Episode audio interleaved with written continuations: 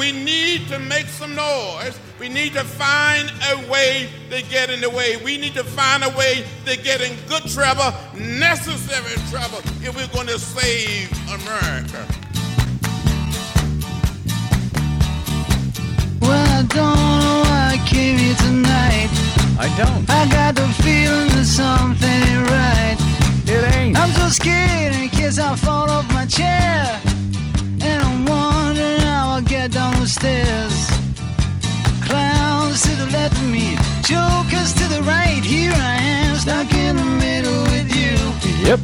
Yes, I'm stuck in the middle. From. Pacifica Radio in Los Angeles, this is the BradCast as heard on KPFK 90.7 FM in LA, 98.7 in Santa Barbara, 93.7 in San Diego, 99.5 in Ridgecrest and China Lake.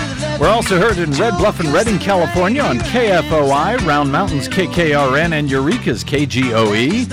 Up in Oregon on the Central Coast on KYAQ, Cottage Grove's KSO, and Eugene's KEPW. In Lancaster, Pennsylvania on WLRI, Maui, Hawaii's KAKU. In Columbus, Ohio on WGRN, Palenville, New York's WLPP. In Grand Rapids on WPRR, down in New Orleans on WHIV, Gallup, New Mexico's KNIZ, Concord, New Hampshire's WNHN, in Fayetteville, Arkansas on KPSQ, in Seattle on KODX, Janesville, Wisconsin's WADR, and Minneapolis, St. Paul's AM 950 KTNF. We also stream coast to coast and around the globe every day on the internets. On the Progressive Voices channel, Netroots Radio, in uh, Radio for Humans, FYI Nation, NicoleSandler.com, Radio Free Brooklyn, Workforce Rising, Deprogrammed Radio, and Detour Talk, blanketing planet Earth five days a week. I'm Brad Friedman, your friendly investigative blogger, journalist, troublemaker, muckraker, and all around swell fellow, says me from bradblog.com. The now late civil rights icon John Lewis famously said, I suspect more than once, and as a matter of fact, as I go to air, I see someone retweeting him saying it, uh, even as uh, I speak here. Uh, he said, uh, Do not get lost in a sea of despair. Be hopeful, be optimistic. Our struggle is not the struggle of a day, a week, a month, or a year. It is the struggle of a lifetime. Never, ever be afraid to make some noise and get in trouble. Good trouble, necessary trouble. That was uh, John Lewis uh, again uh, last year in one of his tweets, and I suspect he has said it uh, many times over the years. Congressman John Lewis, who went from being the youngest leader of the 1963 March on Washington to a long serving congressman from Georgia and icon of the civil rights movement, died late on Friday. Now, long. Uh, well, it happened long after we, uh, not long after, I should say, after we got off air from our Friday show. John Lewis was 80 years old. In December of 2019, he was diagnosed with advanced pancreatic cancer. As a leader of the Student Nonviolent Coordinating Committee, Lewis was a committed participant in some of the key moments of the early civil rights movement. An original freedom rider back in 1961, he courageously risked arrest and even his life in attempting to desegregate the South by forcing the federal laws uh, meant to do so, meant to desegregate the South, uh, f- forcing them to be enforced. He was a principal speaker at the March on Washington in 1963, one of those brutally clubbed during a 1965 march for voter registration rights in Sel- Selma, Alabama. And through it all, he faced taunts and beatings and dozens of arrests. By his middle years, he was in Congress and sometimes referred to as its conscience. Tributes, of course, have been pouring in since his passing on Friday. House Speaker Nancy Pelosi said late Friday, Today, America mourns the loss of one of the greatest heroes of American history, Congressman John Lewis, the conscience of the Congress. President Barack Obama said when awarding Lewis the Medal of Freedom in 2011, generations from now, when parents teach their children what is meant by courage, the story of John Lewis will come to mind an American who knew that change could not wait for some other person or some other time, whose life is a lesson in the fierce urgency of now. Lewis was a lion in the civil rights movement whose bloody beating by Alabama state troopers in 1965 as he led a march across the Edmund Pettus Bridge for voting rights in Alabama helped galvanize opposition to racial segregation. Pelosi said, May his memory be an inspiration that moves us all to, in the face of injustice, make good trouble, necessary trouble which for decades Lewis called for and inspired in many of us. Lewis was the youngest and last survivor, last survivor of the so-called Big Six civil rights ad- activists, a group that was led by Reverend Martin Luther King Jr. Lewis was best known, uh, as noted, for leading some 600 protesters in what became known as the Bloody Sunday March in Selma when at age 25, walking at the head of the march across the Edmund Pettus Bridge, Lewis was knocked to the ground and beaten by police. His skull was fractured. And nationally televised images of the brutality finally forced the country's attention on racial oppression in the South. Within days, Reverend King led more marches in the state, and President Lyndon Johnson soon was pressing Congress to pass the Voting Rights Act. The bill became law later that year, removing barriers that had barred blacks from voting for decades in this country after they had supposedly been granted the right to vote. President Obama said upon Lewis's passing, quote, he loved this country so much that he risked his life and its blood so that it might live up to its to its promise. Early on, he embraced the principles of nonviolent resistance and civil di- disobedience as the means to bring about real change in this country, said Obama. Lewis joined King and four other civil rights leaders in organizing the 1963 March on Washington. He spoke to the vast crowd just before Martin Luther King delivered his I Have a Dream speech. In his own speech, Lewis vowed, quote, By the forces of our demands, our determination, and our numbers, we shall splinter the segregated South into a thousand pieces and put them together in an image of God and democracy. I guess that fight to uh, put them back together in an image of democracy, at least, continues today. His potent words were nonetheless almost immediately and forever overshadowed by the words of King, the man who had inspired Lewis to activism. That activism never ended and inspired one generation after another after him. His work has, in fact, inspired ours for many years on this program and at bradblog.com.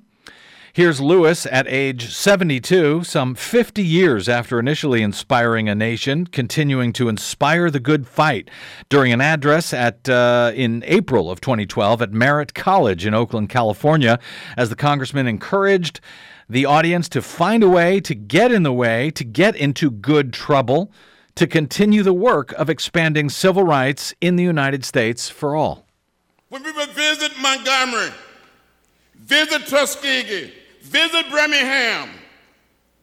I saw those signs that said white men, colored men, white women, colored women, white waiting, colored waiting. As a young child, I tasted the bitter fruits of segregation and racial discrimination, and I didn't like it. I've asked my mother, my father, my grandparents, my great grandparents, why segregation? Why racial discrimination? And they would say, that's the way it is. Don't get in the way, don't get in trouble. But one day in 1955, at the age of 15, in the 10th grade, I heard about Rosa Parks. I heard Dr. King speaking on old radio. The leadership of Dr. King, his words, the action of Rosa Parks inspired me to find a way to get in the way. I got in trouble. It was good trouble. It was necessary trouble. I have the feeling that here today, we're too quiet. We're too quiet. We need to make some noise. We need to find a way to get in the way. We need to find a way to get in good trouble, necessary trouble, if we're going to save America and create the beloved community. We can do it. Almost died on that bridge. I gave a little blood. And I'm not tired. I'm not in any way tired. And none of us, not one of us, can afford to be tired. Don't get weary. Hang in there. We got to hang in there. That was Congressman John Lewis uh, in April of 2012 speaking at Merritt College. Uh, if he's not tired, even though I feel exhausted today, if he's not tired uh, at that point, then uh, we all have to keep going. We all have to somehow be not tired. We all have to continue to hang in there, and we hope to continue getting in good and necessary trouble in the bargain. NPR's Don Gonyea quoted Congressman Lewis from the last time that he saw him speak in 2018 uh, during the midterm campaigns as uh, he showed up uh, at a church in Cincinnati to campaign for a Democratic congressional candidate. That Sunday morning, he said, according to Gonyea, You know, I gave a little blood for the right to vote, almost died on that bridge in Selma. I'm not going to stand by and see the people take the vote from us. We have to use it. If we fail to use it, we will lose it. As noted, Congressman Lewis and his office over the years have always been both uh, helpful and inspirational to our work on this program and at the blog. And while there have been many uh, tributes to John Lewis over the past few days, over the weekend, and undoubtedly many more to come as he is laid to rest in power in the days ahead, I believe that our best tribute to him here is to continue the work that uh, he has inspired, particularly for voting rights, particularly at a moment when they are now more imperiled than they have been for a generation in this country. All of it on the precipice of the most critical election in this nation in modern times, and perhaps in all of its brief but storied history. To that end, on last uh, Thursday's broadcast, I believe it was, we caught up with a blizzard of incoming stories on the ongoing fights for voting rights across the nation. If you missed that show, you can download it at bradblog.com. But even with the bulk of our show that day uh, devoted to voting rights, we still could not get to everything now underway, not by a long shot. So I sort of want to pick up on a few more of those stories today, particularly here in California, where the fight for voting rights and the right to cast a ballot and to have that ballot counted in a way that we can know that it has been counted as cast is too often overlooked. Well, it's California. Everything's fine out there. It's going to go blue anyway. We don't have to worry about a thing, right? No, not right. No, definitely not right. Hi, Des. Hi. I just thought I'd chime in. I'm glad you did. That, Thank it's you. It's really important. People need to understand that there is so much more to election administration. It's not just partisan election officials, it's also stuff that voters can do to take care of themselves. Well, there's a lot of attention put onto the swing states, of course, and a presidential election. But I'm un- under the belief that every vote matters, period. No matter where it's cast, no matter if it's a so called red state, a so called blue state. And uh, given that so much of what happens in elections here in California is later followed by much of the country, uh, we mustn't overlook those fights here in California, even though it's considered a so called safe state. To that end, I want to catch up on some of what we've learned in just the past few months following our own March 3rd Super Tuesday primary disaster here in California, particularly here in Los Angeles. That was one of the last big election days to take place before the coronavirus crisis set in hard, and with it, the need to expand vote by mail across the state and indeed across the country to avoid uh, forcing voters to confront the shameless choice of having to choose between risking their lives to vote in person at polling places or lose their right to vote altogether. That is the choice that is being given to many voters now across the country. We will also be joined in a bit by a great election integrity advocate here in California who is helping to lead the fight for public oversight of election results across the state, especially now that California will automatically be sending uh, absentee vote by mail ballots to all active registered voters this uh, this November to help avoid the dangers of in-person voting at the polling place. Uh, but that fight is also one that should take place in every state in this country, in the country this year. The fight to oversee our results So, no matter where you are, you'll want to stay tuned for that conversation coming up shortly.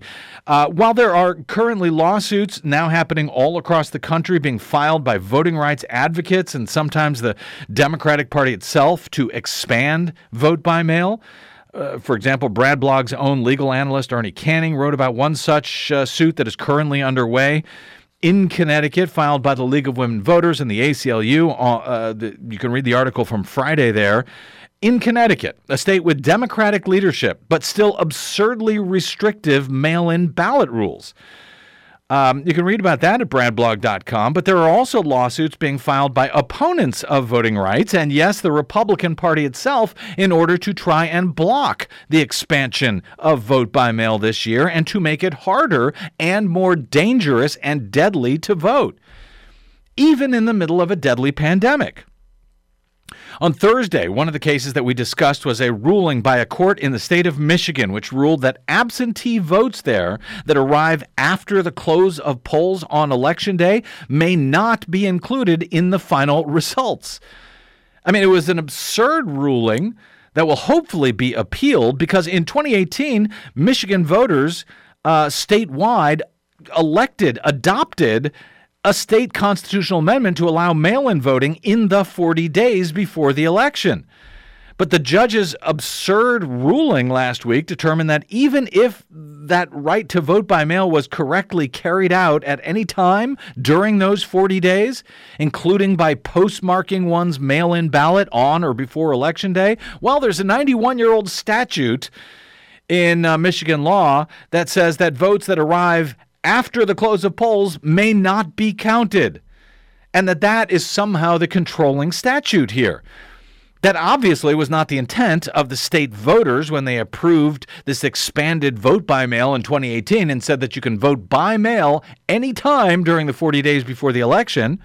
And yes, that means if you put it in the day before the election or the day of election and it's postmarked on election day, you're allowed to vote, but you're not allowed to have your vote counted? That's what the judges right now in Michigan have decided. If that ruling stands, uh, tens of thousands, even hundreds of thousands of ballots in Michigan this year may go uncounted altogether this November, in a state which reportedly flipped its presidential vote to the Republicans for the first time in decades in 2016 by just over 10,000 votes for Donald Trump.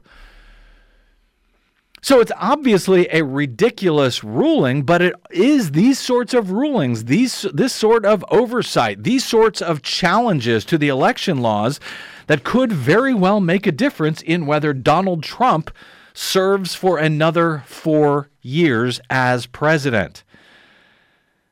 Uh, and sadly, it's not just states with Republican controlled legislatures like Michigan, which refuse to change their statutes and, uh, you know, process their, their processes to allow people to vote safely this year.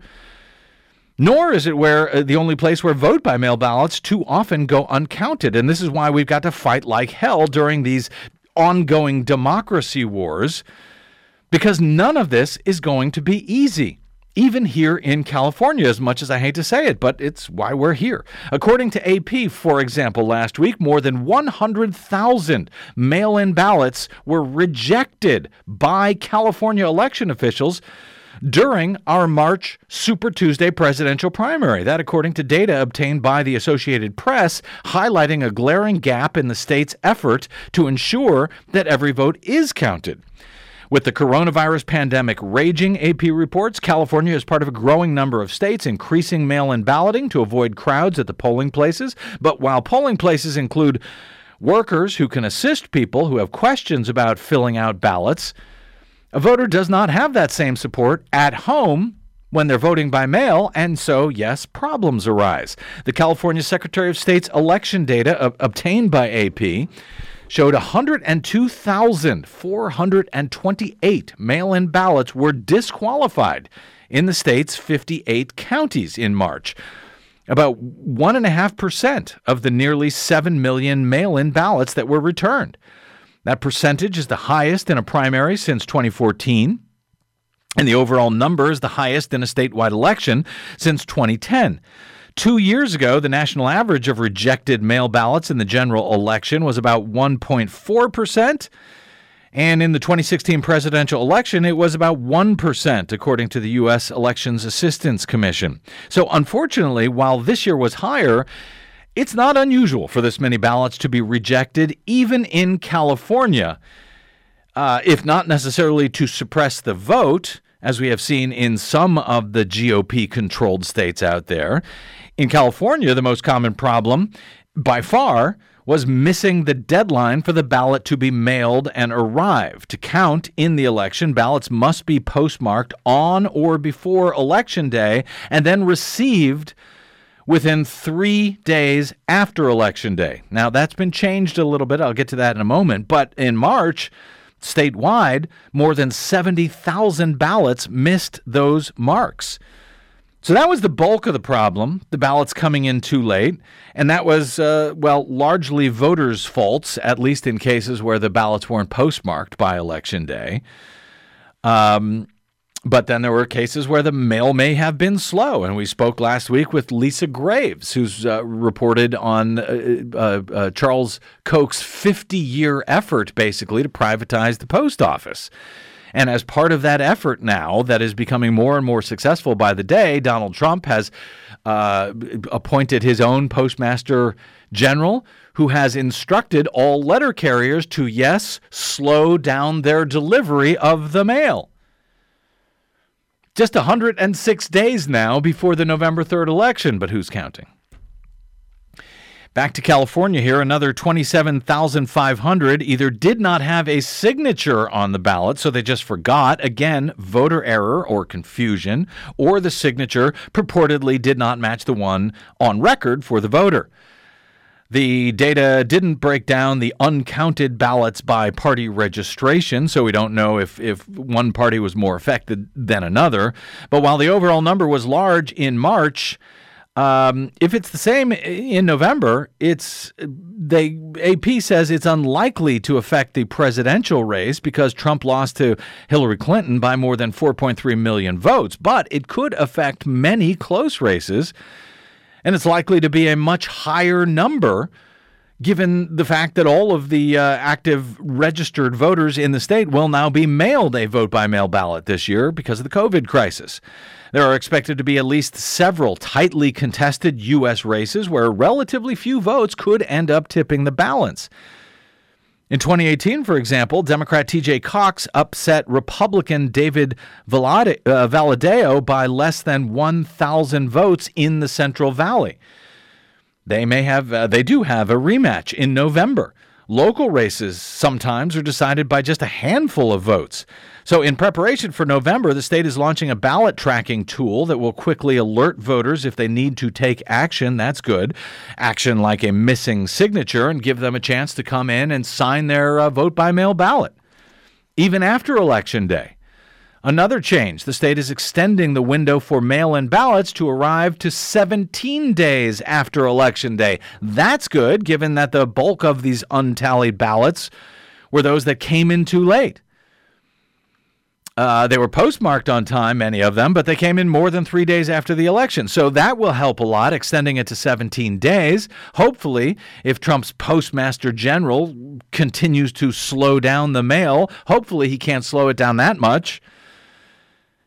Even though he himself voted by mail this year, Donald Trump has called mail in voting a terrible thing. He says it's prone to abuse, warning without evidence that, quote, you get thousands and thousands of people sitting in somebody's living room signing ballots all over the place. Yeah, well, Trump, who voted illegally himself by absentee ballot this year in Florida, I guess he knows something about absentee fraud, but not much. The scenario that he describes is not the problem with absentee ballots. The fact that they can go so easily uncounted, however, is a very real problem. And not just in California, but all over the country. Research by the nonpartisan California Voters Foundation found that an average of nearly two of every 100 mail in ballots were voided in statewide elections between 2010 and 2018 in California. Last March, the highest rejection rate in California was in San Francisco, where nearly 5% of the total was set aside. In LA County, nearly 2,800 ballots were nullified because the voter forgot to sign it, then couldn't be found to fix the error. Statewide, that careless mistake spiked nearly 13,000 ballots. So please, people, please Remember to sign your ballots this year here in California or anywhere where you are casting them by mail. Yeah, and, and it's important to also remind people that you know, your friends and family, the people that you love that you want to vote. Remind them too that sometimes these absentee ballot rules are kind of complicated and they need to pay very close attention. So, this is just some of the reason why it is uh, important to pay attention to the details when it comes to voting. And it's also another uh, reason that it's important to have in person voting available as well. Uh, because a lot of people may not, they may screw up their absentee ballot. They may not feel comfortable uh, mailing it at the last minute. They may be new voters who are just registering for the first time, so they never got a mail in ballot. They may have moved. There's all sorts of reasons why we need to continue our in person voting as well. And uh, to that end, uh, before our coverage of the uh, disastrous March 3rd Super Tuesday primaries here in LA County was rudely interrupted by the coronavirus, we were reporting often exclusively on the disastrous performance of LA County's brand new $300 million touchscreen voting system and the electronic poll book system that was used along with it countywide in the nation's most populous voting jurisdiction. This was in early March. It led to three, four, five hour lines here in LA County, and voters were unable to cast a vote at all in many cases in the bargain.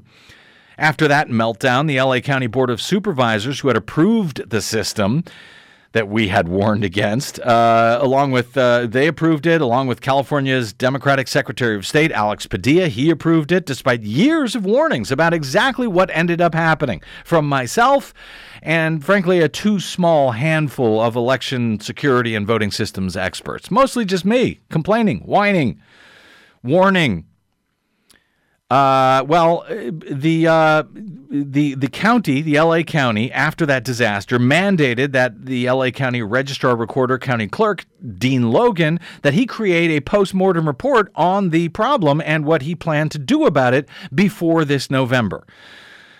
Well, one definition of insanity is doing the same thing over and over and expecting a different result. Well, guess what we're doing here in Los Angeles County this November? Yep, instead of getting rid of those terrible, unverifiable, computerized touchscreen ballot marking devices and electronic poll books that failed so miserably and disenfranchised so many people on March 3rd, well, looks like we're going to just do it all again instead of moving to a simple, verifiable, hand marked paper ballot system at the polls. Now, hopefully, some of the problems that we saw in March are going to be eased because there'll be so many more uh, vote by mail ballots going out. On the other hand, there are going to be a lot more voters. What happened in March was completely predictable. In fact, I had been predicting and warning about disasters like the one that happened uh, with the system dubbed VSAP, or Voting Solutions for All People. I'd been warning about it pretty much for the last entire 10 years that it had been in development. Few seemed to care until just before the March election after we reported that the system had failed certification testing by the state on more than 40 different points. Nonetheless, it was certified by the Secretary of State anyway. Now, following the March 3rd disaster, LA County ordered this new report from Dean Logan, the system's brainchild. Uh, he stopped coming onto the BradCast, by the way, or even answering any of my questions about the new system in the months leading up to Election Day. But they asked him to investigate himself on what went wrong and what needs to be done about it. Ultimately, he issued a 135 page report in the middle of the worst of the uh, coronavirus pandemic. In short, the report says, well, here's what we think went wrong, and here's how we're going to fix it for next time. We'll take care of it by November. Don't worry, trust us, just like you did last time. What he should have said was, we're sorry.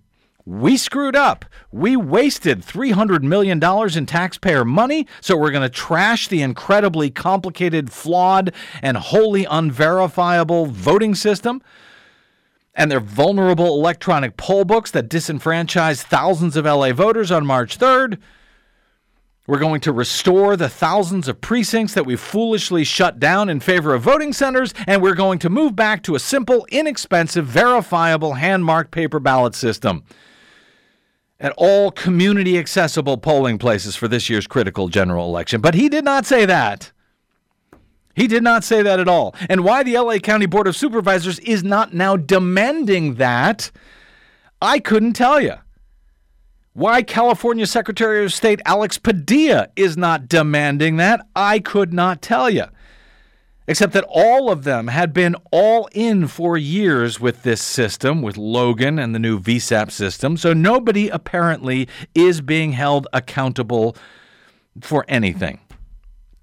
Instead, LA County voters are going to once again be guinea pigs for uh, for beta testers for Dean Logan's obscenely expensive, already failed new system. We're going to be beta testers, guinea pigs on November 3rd. Maybe it'll work, maybe we won't, maybe it won't. Who knows? What could possibly go wrong? One saving grace may be that the governor has ordered all of these uh, absentee ballots to go out, but who knows? In the weeks prior to the March 3rd election, I was interviewed by CBS 2 LA's David Goldstein about these concerns about the new system. When he asked me how much confidence voters should have in it, I answered bluntly, quote, none. Logan, the registrar, was also interviewed in that same report. He was asked the same question. His answer, as seen on uh, CBS 2's investigative report next to mine, was, quote, voters can have a great deal of confidence. Well, you can decide uh, who called that one correctly. But Goldstein called me up a few weeks ago uh, recently to ask me to join him for a quick follow up interview via FaceTime regarding Logan's post mortem report, where he basically said, Yeah, some stuff went wrong, but we're going to fix it. Here's that follow up report with uh, David Goldstein. Apologies for my lousy uh, audio via iPhone. The LA County Registrar's Office is promising changes after an investigation criticizing its new election machines. And our David Goldstein broke the story about the voting problems, and he joins us tonight with a look at what a new report reveals. The report put the blame on the electronic poll books that are used to check in voters, but critics say the entire system can be faulted with the presidential elections right around the corner. I think we're just in as much trouble this November 3rd as we were on March 3rd. The trouble in March led to long lines at the polls and questions about the registrar's computerized machines, which cost taxpayers more than $300 million. The report was ordered by the Board of Supervisors. It found longer wait times primarily resulted from technical issues with the electronic poll books that are used to check in voters, saying they had issues synchronizing data with the voter database. It put less blame on the actual voting machines, but found more than 5% had to be taken out of service because they failed. Radio talk show host Brad Friedman is a critic of electronic machines it doesn't really matter which computer failed if people can't vote. And that's what happened on March 3rd, and I suspect that's what's going to happen again on November 3rd. LA County Registrar Dean Logan said, We are heads down, all hands on deck, working to address the action plans in our report. More poll books will be added in November and technical issues addressed but Friedman says it's still an experimental machine that's prone to problems. It's kind of insane. We are using the voters of LA County as guinea pigs in the middle of a beta test for a system that should have never been used in the first place. But the machines will be used in November. The registrar says more poll workers will be added, and hopefully the technical issues will be resolved. David Goldstein, CBS 2 News. It's like we never learn. It's like we never learn. It's insane. A few days after that report, uh, David Goldstein at uh, CBS 2 LA called me again uh, with uh, news that a, a, civil grand jury had also been investigating the matter of what went wrong here in LA. And they issued a scathing report demanding answers from Dean Logan and they called itself the Maybe I Voted Committee. Uh, they found one problem after another. They found that uh, uh, Dean Logan would not respond to their questions. They found that the state, uh, Alex uh, Padilla's office, Secretary of State, would also not answer any of their questions. And they found that these problems uh, had been going on for some time, even during testing. When the system was first tried in a limited election last November, giving voters a choice at the time at the polling place, w- which they no longer have, between the new unverifiable touchscreens and the old hand marked InkaVote system, well, most voters chose the old hand marked paper ballot system. Then there was a mock election in 2020, and many of the exact same failures that we saw on election day, March 3rd, had already revealed themselves during that mock election. The committee recommends that in addition to the mail in option, the registrar have an alternate means of voting throughout the county for the next three gener- general elections, meaning hand marked paper ballots at the polling place. CBS 2's LA, uh, CBS 2 LA's David Goldstein called me for an interview on the civil grand jury report as well. Here's that report from CBS 2's 5 o'clock news late last month. The civil grand jury is the watchdog of LA County. Unlike a criminal grand jury, which may bring charges, this one looked at the implementation of the county's new voting machines and found some critical problems. Well, it's pretty scathing. The title of the report sums it up Maybe I Voted. The grand jury investigated the new electronic voting machines, which cost taxpayers more than $300 million. The panel found weaknesses throughout all systems, indicating moderate to severe function problems with the machines, including flaws with the operation. It led to long lines during the March primary, with long waits and some people not casting a vote. Philip Stark is a UC Berkeley professor who has advised the federal election process. The most important kinds of failures to be concerned about are things that prevent people from casting a vote on election day when they show up. The grand jurors visited 22 polling places during the primary. They found security problems with the machines at schools where children had close access. They also found many short staffed with no passcodes to start the machines. One staffer saying Dean Logan, the county registrar, gets an F, staff chaotic, confused, and extremely upset. It uh, underscores pretty much what you and I have been uh, reporting on and warning about now for some months. We exposed some of the problems last November. Brad Friedman is a radio talk show host and journalist who's been critical of the new machines. They found problems with everything, and in fact, uh, none of this was a secret. The Secretary of State found uh, at least 50 problems. The county registrar says they've already been working on nearly four dozen solutions identified by an outside consultant. Most of those were highlighted in this report. All that in the hopes that what happened during the primaries won't be repeated in November. I'm David Goldstein, CBS 2 News. So uh, that was uh, David Goldstein, a masked and muffled uh, David Goldstein there in that report.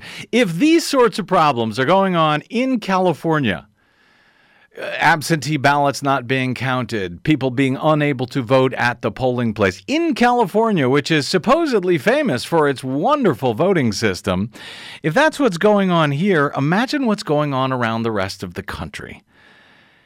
And that's not all that's going on here. Uh, let me uh, let's take a quick break. We'll come back with someone who is working right now to make sure that all citizens in California can actually oversee results, so that we can know that they are accurate this year, including so that the president of the United States can know that.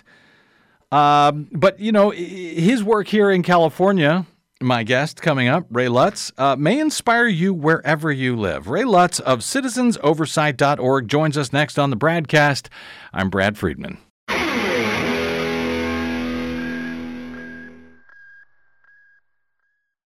Hey, this is Brad. Do you enjoy your non corporatized, commercial free broadcast? Yeah, me too. But we need your help to stay that way. Please consider supporting the investigative blogging, broadcasting, and muckraking that we do here on the BradCast and the Green News Report and BradBlog.com with a donation. It's easy. Stop by bradblog.com slash donate and drop a few dollars in the tip jar. You can make a one time contribution or an automatic monthly donation of any amount you like. It's easy. It'll take you about 60 seconds, and you'll help me and Desi stay on the air to continue our troublemaking and muckraking without the corporate influence of anyone. Got it? Thanks. Stop by bradblog.com slash donate to help us out today. This a little light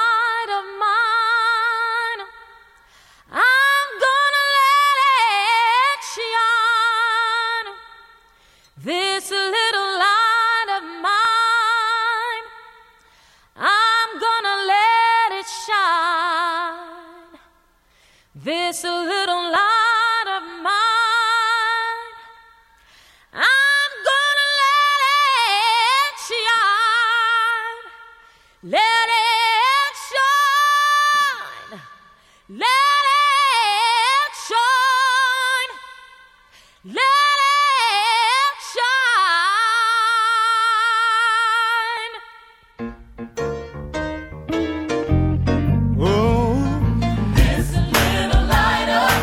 Welcome back. It's the BradCast. Brad Friedman from BradBlog.com.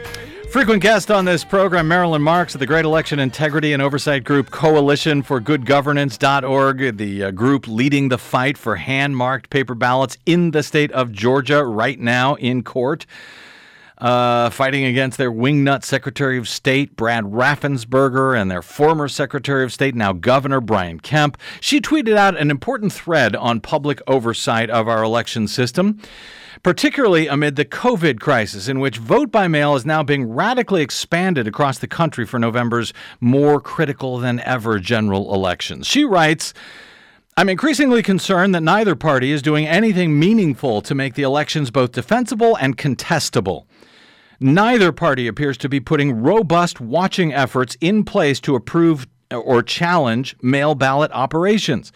There seems to be no meaningful effort to observe or gather evidence of proper processing or challenge improper processing of the mail ballots. Instead, she writes, the efforts I see by parties are to passively observe non consequential activities. Election officials are doing their usual working overtime to block transparency, block access, block observation, work behind closed doors, etc. This, of course, plays into Donald Trump's hands, she writes, in that if he wants to claim rigging of the election, well, the Democrats will have little evidence documented to rebut that claim. She says, as far as I can tell, no concerted efforts are being made to push back on the opaque, behind closed doors nature of mail ballot processing. Despite decent public observation statutes in many states, no one seems interested in making the election defensible. That said, she adds, since there is little interest in such verification, I have to assume that the parties and candidates do not consider it a risk. Also, in Georgia, the vendors have taken over the election at every possible place, she says. No one cares. Essential functions are being outsourced to dozens of for profit corporations without accountability, even mail ballot processing, where corporations are acting as election officials. She says, "Will Georgia next let Goya Foods or My Pillow or Ben and Jerry's run the elections? Ridiculous."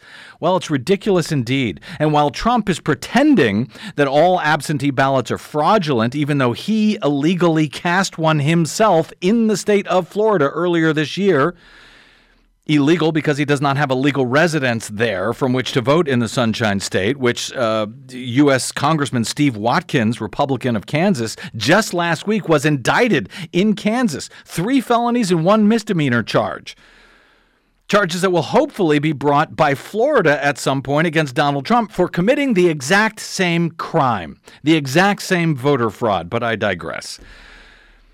Well, Trump is doing that. There is little effort on the ground to assure that the election is, as Marilyn Marks says, they're defensible and provable. Here in California, however, a group of election integrity advocates are doing just that, or at least trying to.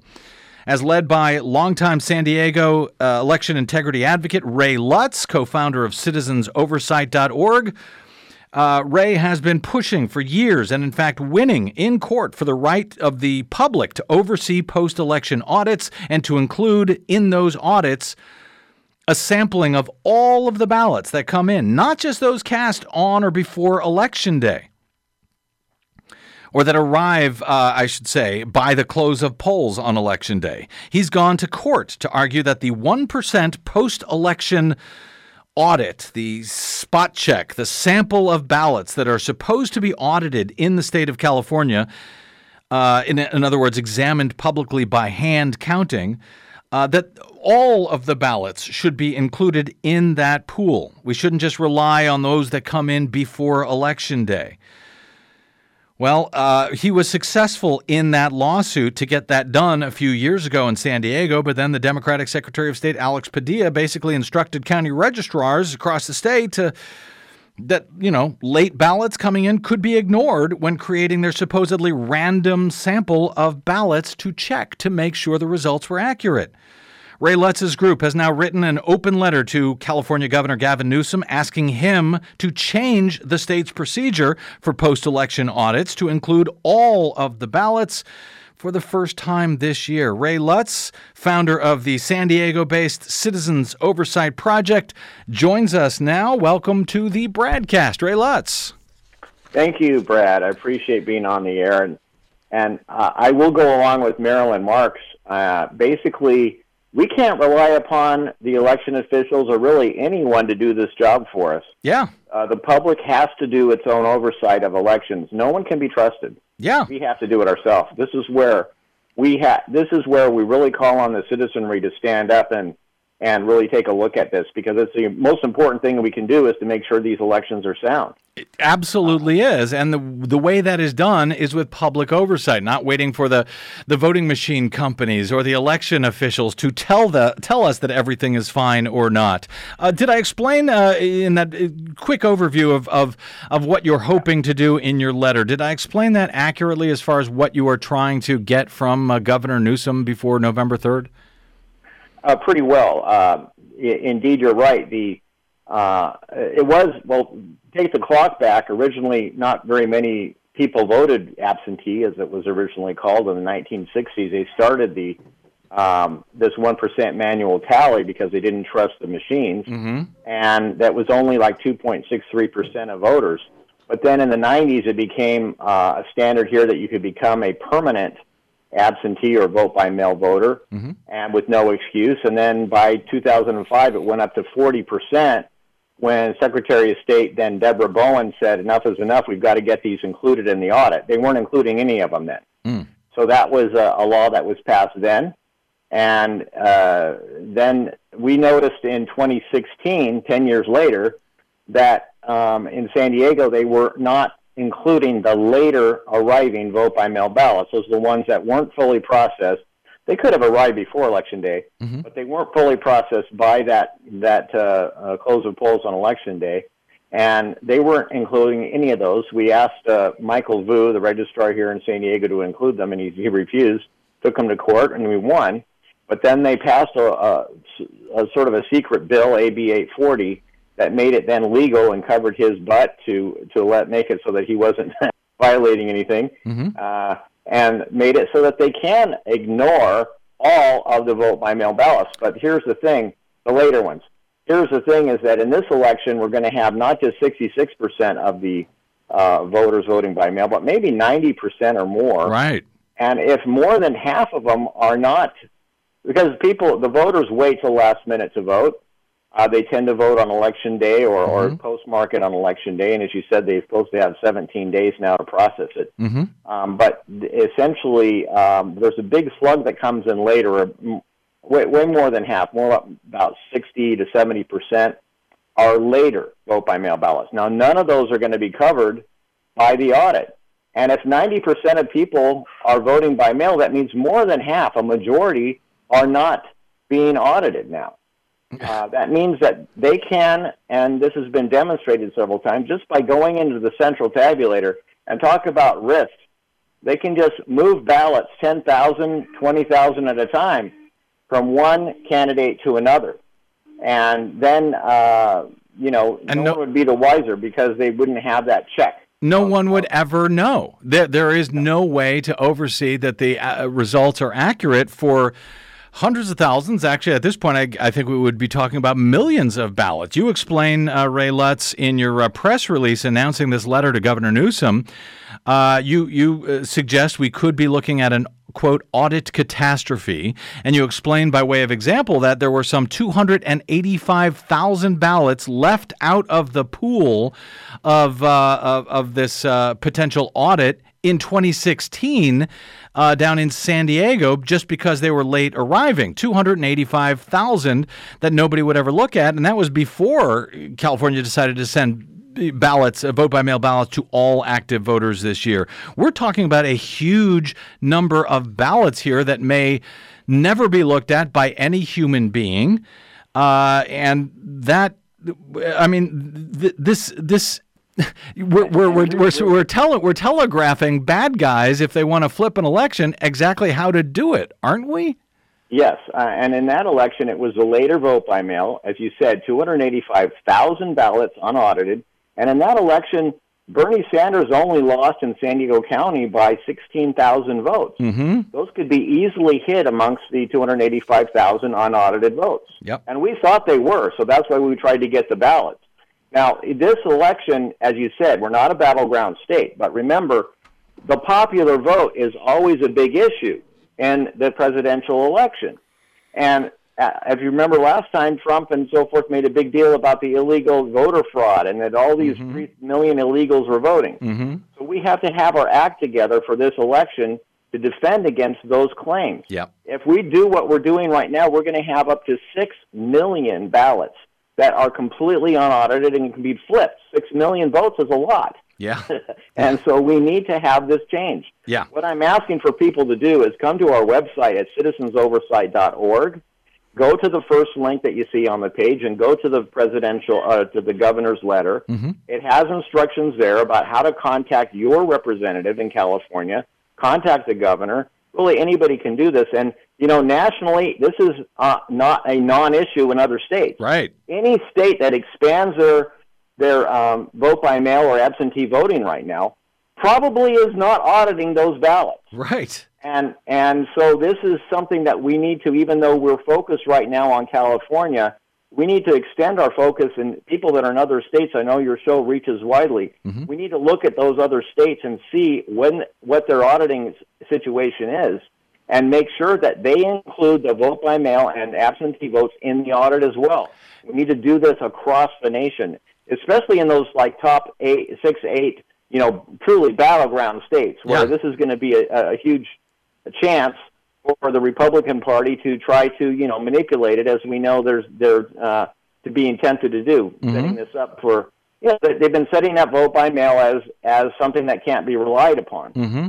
I know Marilyn Marks doesn't uh, like vote by mail as much as I do. I like it mainly because it is hand marked paper ballots. We're not using machines here that can be audited.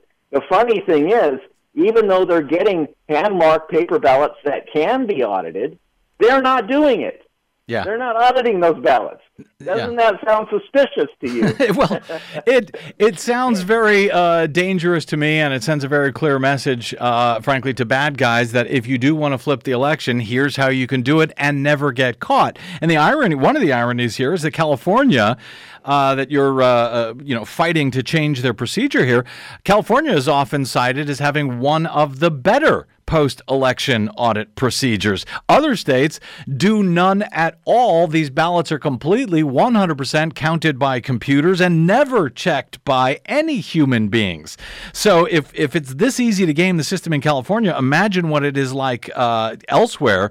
Uh, Ray, I've got just a minute or two here. Does does uh, Governor Newsom actually have the power? Uh, to do this via executive order if he chooses? Can he say that all ballots must be included in the pool of uh, uh, of, of ballots to be uh, randomly sampled for uh, for auditing to make sure that they're uh, uh, counted accurately? Well, he did the executive order to um, prompt the, the the state to go toward sending an absentee ballot to every voter.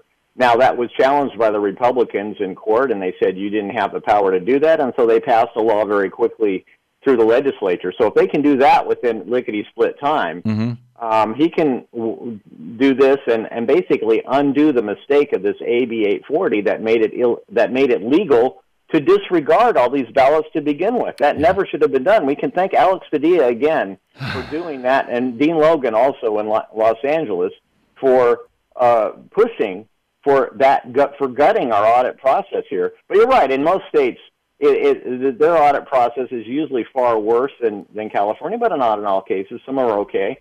Um, we we need to constantly be watching them throughout this audit process, whatever it is. Watch the random draw, make sure it's done fairly. Uh, like in Florida, they they they choose only one contest to audit. You know, what does it wind up being? Probably a judgeship. You know, ridiculously immaterial contest uh, instead of something that's really important. Right. But watching that draw is is really the most important thing there. That only takes a few minutes. Go there, watch the draw, make sure it's done correctly. At least that gives them a, a risk of that they can't change. Uh, you know, maybe the contest they're focused on. And by the way-.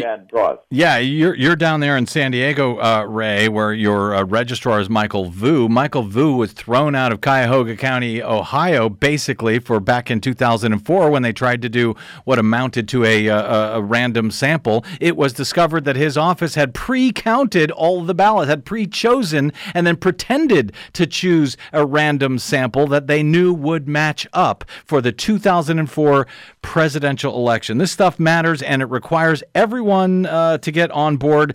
I'm short on time. I got to get out, Ray, so let me point folks to citizensoversight.org. You can read that letter to Governor Newsom and make your own in your own state. Fight like hell uh, this November. Voting is not enough. Ray, I got to get out. Thank you, brother, for all you do, and Thank we'll you. give you more time next time, I hope.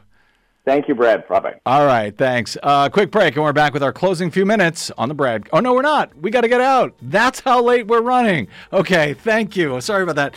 Uh, my thanks to uh, Ray Lutz of CitizensOversight.org, and to Desi Doyen, our producer, and to my board operator, Kiana Williams. I'm so sorry for running late. If you missed any portion of today's show or any other, download it anytime for free at bradblog.com. Uh, that's made possible by those of you who support our work at bradblog.com slash donate. You can drop me email if you like. I am bradcast at bradblog.com. And on the Facebooks and the Twitters, I am the Brad Blog. That's it. We will see you there. Until we see you right back here, I hope tomorrow with another thrilling edition of the BradCast. Until then, I'm Brad Friedman. Good luck, world.